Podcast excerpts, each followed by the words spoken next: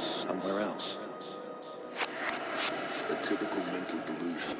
We get unbalanced kids like this all the time. Reality can be a pretty scary thing for some people. This world is a really cold and alienating place for a like us. Элвин Пауэрс. Под чуждым углом. Of.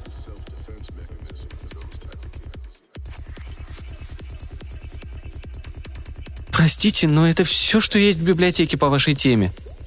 Я попробовал было спорить, но тут же понял, что прока в этом никакого. Думать надо было головой.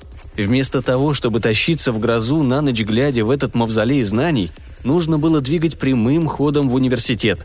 А пока эта девица тщетно искала нужные мне книги, университетская библиотека уже точно успела закрыться. Между тем, сочинение по ранней истории человека, которое мне читать завтра на семинаре, пребывало в прискорбно незаконченном виде. Я поплелся прочь, гадая, стоит ли надеяться, что какой-нибудь книжный в городе еще открыт в столь поздний час. И если уж на то пошло, может ли искомая литература найтись в обычном книжном? Тут что-то коснулось моей руки. Рядом со мной, прямо-таки непосредственно за плечом, обнаружился некий старик с седыми волосами и бородой, смахивавший на учителя из какой-нибудь местной школы. Однако внимание мое приковала даже не снежная шевелюра, а глаза, глубоко посаженные, темные, словно бы скрывающие в глубине намек на тайные и запретные знания. Я уже собрался было его послать, но тут он обезоруживающе улыбнулся. «Они все безнадежные материалисты», — сказал он негромко. «Я слышал, какие книги вы спрашивали, уж простите. Возможно, я смогу вам помочь. Мое собственное скромное собрание к вашим услугам». Я рассыпался в благодарностях. Не стоит отвергать дары богов, если уж им приспичило что-то подарить, тем более, что сочинение – дело не шуточное. «Я живу тут, недалеко», – сообщил он, когда я выразил согласие ознакомиться с его библиотекой. «Там все еще дождь, как я погляжу. Отлично, возьмем кэп». Не успел я и рта раскрыть, как он уже увлек меня из библиотеки в такси, шепнул что-то шоферу, и мы затрахтели в ночь. Не то чтобы мне сильно нравилось это приключение, но я был уверен в собственной способности позаботиться о себе и потому не напрягался. Пока машина катила вперед, я разглядывал своего спутника. Его окружала неопределенная аура антикварности. Да и одет он был в плащ с капюшоном. До сего момента это несообразное одеяние как-то не бросилось мне в глаза. Однако шло время, и мне становилось все более некомфортно. Внезапно автомобиль затормозил перед шеренгой старых домов из бурого песчаника. Тип в плаще расплатился с Кэбманом, и мы вышли. Эта часть города была мне незнакома, и я уставился на особняк с некоторым опасением. Но тут же заметил под дальним фонарем патрульную полицейскую машину и, уверившись, что если что, помощь не замедлит прибыть, зашел вслед за стариком по ступеням крыльца. Внутри у меня челюсть так и отвалилась. Комната по контрасту со скромным обликом дома была обставлена просто роскошно. В каждом углу торчали какие-нибудь древности со всех концов земли. Угрюмые изваяния с острова Пасхи, великолепный египетский саркофаг, разные нефритовые статуэтки, миниатюрные индейские тотемы, майянские каменные таблички и прочее, прочее, прочее. «Интересно, правда?» – осведомился старик, нарушив воцарившееся молчание. Я и рад был бы привести тут имя хозяина дворца, да только по каким-то неведомым причинам даже не спросил его – и мне никогда, никогда больше не удавалось найти этот дом, хотя я и несколько раз обыскивал ради него весь город. Внутри у меня проснулся историк, и я принялся изучать некоторые из экспонатов более пристально. Они были, без сомнения, подлинны и стоили небольшое состояние, или даже не очень небольшое. «Все собрал я сам», — молвил хозяин. «Но идемте со мной, нам в библиотеку, там вы найдете то, что искали». Он повел меня в следующую комнату, где изумление мое лишь удвоилось. Все стены занимали книги, всевозможные книги самых разных тем и размеров. Однако, несмотря на первый приступ энтузиазма, я никак не мог избавиться от ощущения, что в комнате чего-то не хватает. Внимательно оглядевшись по сторонам, я наконец понял, чего. Библиотека не была прямоугольной. Две стены, пол, потолок – все сходилось вместе под углом – под весьма причудливым углом. И он выглядел так, будто туда можно войти, в эту точку схода, и дальше сквозь нее за пределы нормального плана бытия. Впрочем, окружающие литературные богатства мигом отвлекли мое внимание от особенностей местной архитектуры. Прямо передо мной простиралась полка, набитая всеми запретными книгами, странные тревожные слухи о которых когда-либо доходили до моих ушей. «De Vermis Mysteriis» Людвига Прина, «Книга ночи» Жака Маскея, несколько томов фон Люнца, Пьера Эревиля и Деркаса.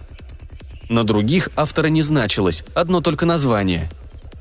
Я увидел песнь Иста, книгу Эйбона и много других, о которых я даже никогда не слыхал – и, разумеется, два переплетенных в черную кожу тома чуть в стороне. Один был Некрономикон Абдулла Аль-Хазреда, на втором было написано просто «Ктулху», но от этого слова у меня мурашки побежали по спине. «Полагаю, здесь вы найдете все необходимое», — сказал мой хозяин, извлекая с полки книгу. «На станции Дзян вполне можно положиться. Садитесь, я вам почитаю». Полчаса он читал мне вслух, рисуя живые картины доисторического мира, самого творения и странных народов, населявших планету до появления ариев. Увы, ничего из этой информации я не мог использовать, не рискуя быть осмеянным на семинаре. Когда он закончил, я так ему и сказал. «Безнадежные материалисты, правда?» – фыркнул он. «Ну, хотя бы вы сами будете обо всем этом знать. Хотите услышать еще?» Я согласился, и он снял с полки том, название которого я разглядеть не успел. «Я зажгу кое-какие благовония, если вы не против», — сообщил он и сопроводил свои слова действием. «Это поможет вам слушать». В этом я усомнился, но возражать все равно не стал. Он уселся в кресло и снова принялся читать, на сей раз на совершенно незнакомом мне языке, хотя я вообще-то лингвист. Ну, что-то вроде лингвиста. Он читал, едкое благовоние дымило, и меня стало клонить в сон. Но я все равно помню, как встал и помимо всякой собственной воли пошел в сторону того самого угла библиотеки, что так заинтриговал меня раньше. К своему ужасу и изумлению я, кажется, прошел сквозь твердую стену. Был момент темноты и невыносимого холода, а затем я открыл глаза и узрел вид, который, уверен, до сих пор не открывался смертным очам. Это был город.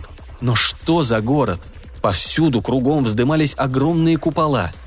Изящные минареты тянули свои иглы к небу. На меня обрушилось ощущение чуждого присутствия, и моя тень... Теней у меня теперь было две. Я огляделся. В холодном жестяном небе висело два солнца. Ужас затопил меня, но я решительно отмел эмоции в сторону. Да, я очутился в какой-то странной вселенной, но заботить меня должно одно — как вернуться домой, на свою собственную планету. И это затмевало все прочие мысли, даже чисто научный интерес к этому чудовищному месту. Я двинулся вперед по пустынным улицам. Всякие интересные детали прямо-таки бросались в глаза. Город был, несомненно, древний, очень древний, и уже много лет как заброшенный, может быть, даже не лет, а веков. Величавые колонны и балюстрады во многих местах лежали обрушенные. Впереди, передо мной, поднималось некое здание, даже более внушительное и великолепное, чем прочие, и там я увидел его. С тех пор я успел узнать, что эта штука называется шаггот – шарообразная масса протоплазмы футов 15 в диаметре, способная принимать любую форму, какую только пожелает. Создание в качестве слуги некоторых обитающих во Вселенной рас. Сильное, упорное, неуничтожимое и, что хуже всего, разумное – Видимо, она охраняла то здание уже неисчислимые века. Пока я стоял парализованный ужасом, она резво покатилась ко мне, выбрасывая по дороге щупальца в разные стороны. Она уже почти добралась до меня, хлеща псевдоподами, когда я стряхнул таки оцепенение и смог, наконец, двигаться. Я отскочил, повернулся и побежал, а она помчалась следом, и скорость ее, надо сказать, оказалась вполне сопоставима с моей. Куда я бежал и как долго, я уже не помню – Время утратило всякое значение, пока я петлял и прятался по всему проклятому городу, а тварь преследовала меня по пятам. Видимо, только чистая удача привела меня на ту окаймленную руинами улицу. Там стояло разрушенное здание, подставив свой мертвый остов ветрам. По какому-то капризу судьбы колонны и стены попадали в таком порядке, что... У меня сердце так и подпрыгнуло в груди. Образовали угол. Угол, приведший меня в этот фантастический мир. Шагот уже настигал – Пришла пора действовать. Угол еще мог оказаться не тем, но я все равно угодил в ловушку, так что терять мне было решительно нечего. И я слепо ринулся в сходящийся клин. Меня снова охватил холод. И тьма. И я с грохотом рухнул на земь. Я перекатился, вскочил, а потом Ух ты, боже мой! Следом за мной проломился шагот, приземлившись всего в каких-нибудь пяти ярдах. Мы оказались на дороге, ведущей в город, так что я припустил, что было сил, приветливо мигавшим огням, а следом скакала эта жуть. Однако, когда я оказался под первым же фонарем, она затормозила, подстала, а потом и вовсе развернулась и исчезла. О, она еще выследит меня. В том странном ином мире у нее была своя работа – защищать определенное место. Я вторгся в него и теперь должен был умереть. Она выполнит свою задачу, пусть и в другой вселенной. Я знаю, что она рыщет где-то поблизости, пользуясь своей сверхъестественной способностью к мимикрии. И ждет. Она непременно меня найдет, даже на крыше самого высокого здания в городе, где я пишу эти строки.